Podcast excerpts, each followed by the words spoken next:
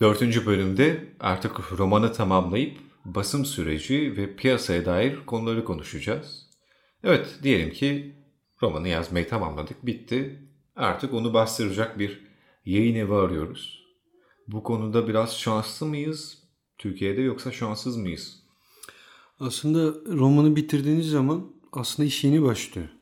Çünkü onu amacınız insanlarla paylaşmak. Evet. Ee, bunda bir basım süreci gerekiyor. Şimdi iki tür süreç oluyor.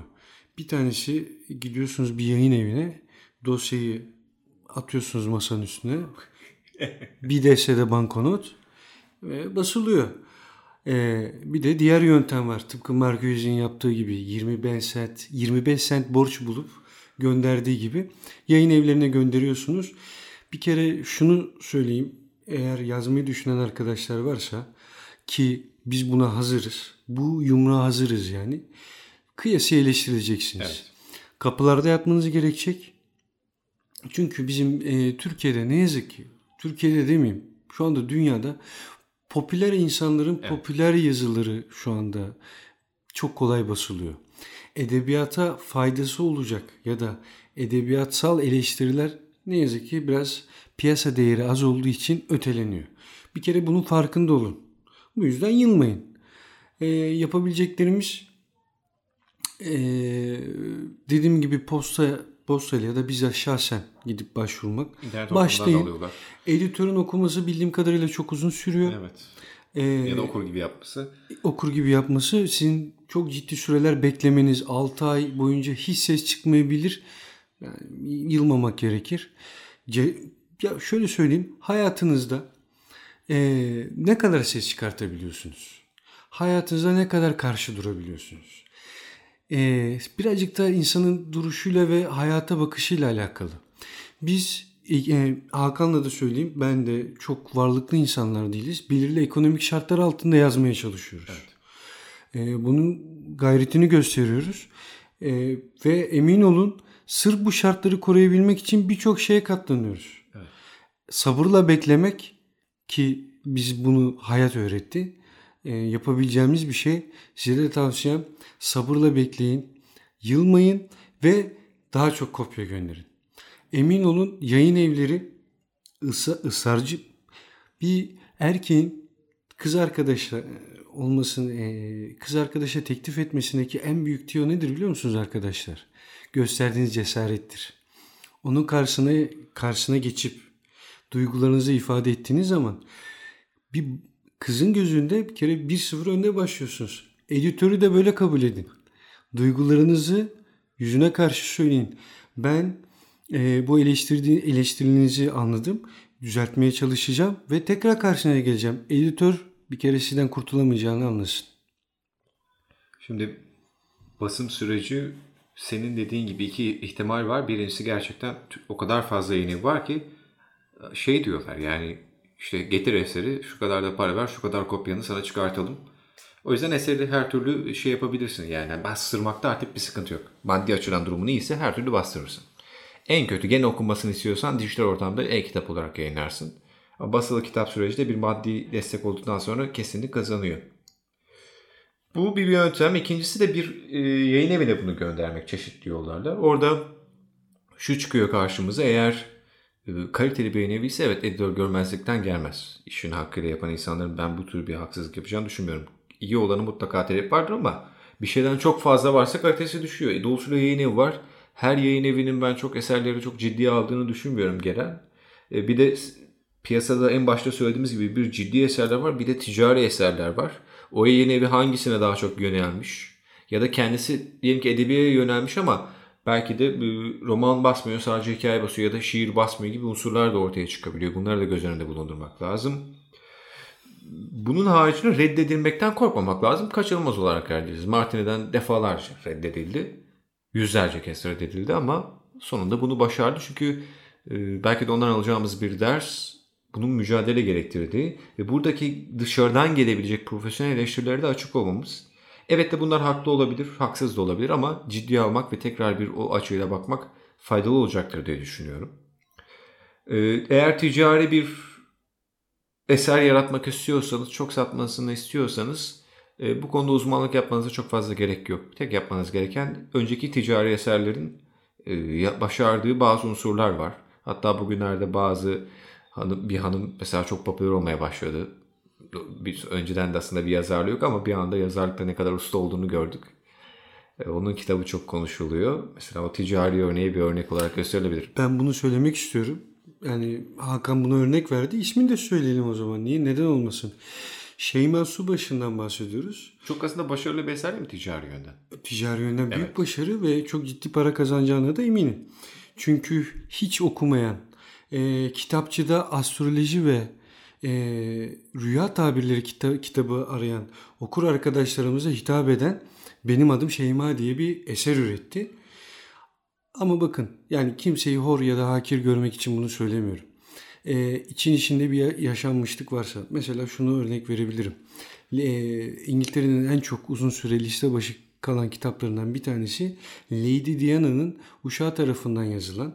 Çünkü insanlarda karşı konulamaz bir merak, bir prensesin hayatı, gerçekten yaşadıkları, gerçekten ağladı mı, gerçekten eşi aldattı mı? Çünkü bu bu meraka insan e, katlanamıyor diyeyim. İngilizler için İngiliz kültürünü bilmiyorsanız bunun tam olarak karşılığını bulamazsınız. İngilizler için kraliyet ailesi mesela çok önemlidir. Orayı bilmek. Evet. Bir İngiliz için yani adamın her şeyine küfür edin ama asla kraliyet ailesine laf söyleyin. Bu siyasi bir şey değil. Bu bir gelenek. Ve bu yüzden de böyle ticari eserler oluşuyor. Ama ee, size şunu da söyleyeyim. Hmm. Ünlü olmak temel amacınızsa dediğim gibi Ticari popüler olmak yani ben bunu meslek haline getirmek istiyorum diyorsanız değişik size tavsiyelerim olabilir. Mesela reklam metin yazarlığı. Ee, senaryo ve senarist özellikle de TV dizilerine şu anda çok ciddi bir talep olduğunu duyuyorum. Bu konulara girebilirsiniz.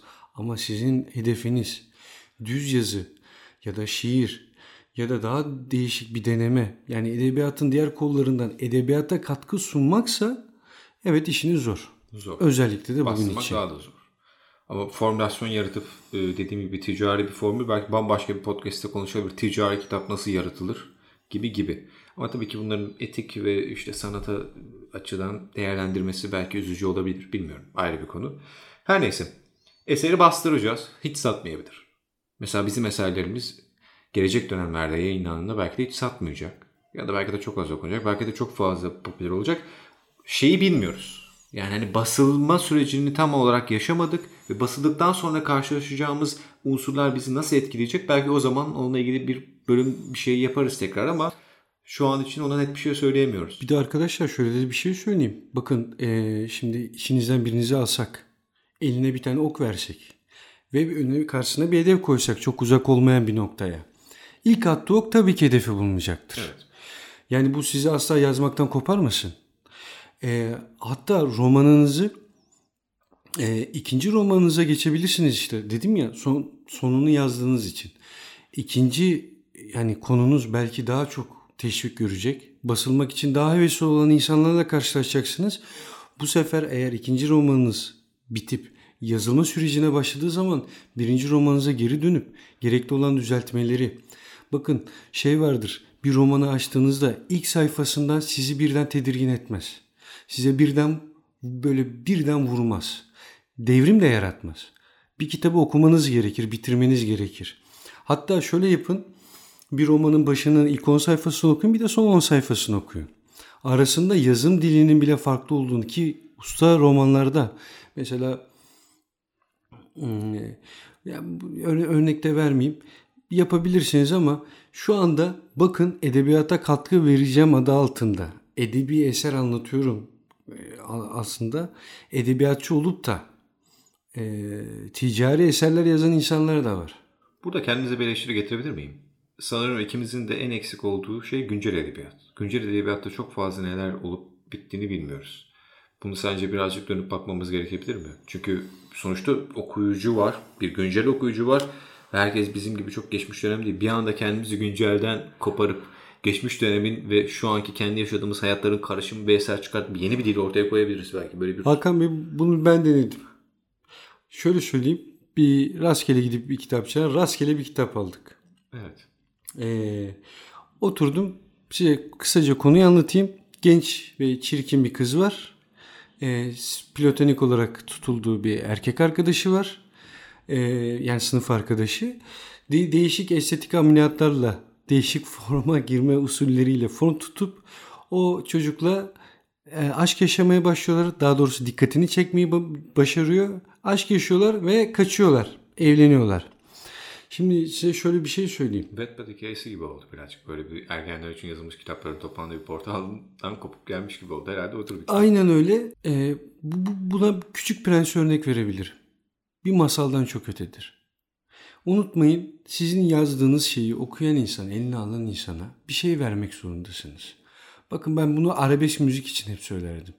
Ya unutmayın hani yaptığınız şarkıyı bir çırak bütün gün çalışıp alıyor o albümü. Evet. Yani bazı şeyler çok kıymetlidir bence.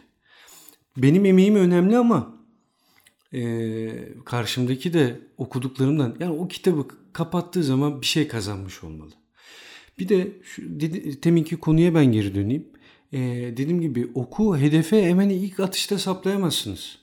Bakın eee Dostoyevski'nin bile baktığınız zaman insancılık ilk roman olan İnsancıklar. insancıklardan başlayarak gelişimini gözle görebilirsiniz. O mesela onun hayatında baktığımızda çok ciddi kırılma anları da yaşayabiliyoruz. Belki de e, belli türlerde eserler yazıp oku tam olarak doğru hedefe atamayıp bir anda hayatımızda yaşayacağımız yeni gelişmelerle bambaşka bir eseri açığa kaydırıp belki de yeni bir eser yazmak, belki de e, orayı silip atıp yeni bir kısma döndürmek belli kısmını gibi şeyler de yaşayabiliriz. Burada açık olmak gerekiyor ve mücadeleci olmak gerekiyor. Bir talepte bulunuyoruz. Ben bir kitap yazıyorum bir yalan söyleyeceğim, bir kurgu yaratacağım ve bu yalanın insanlar için bir şey ifade etmesini istiyorum. Kurgu bir yalandır sonuçta. Haliyle kolay bir şeyde bulunmuyoruz. Gerçek olmayan bir şey yaratma arzusu. Ve bu kolay değil.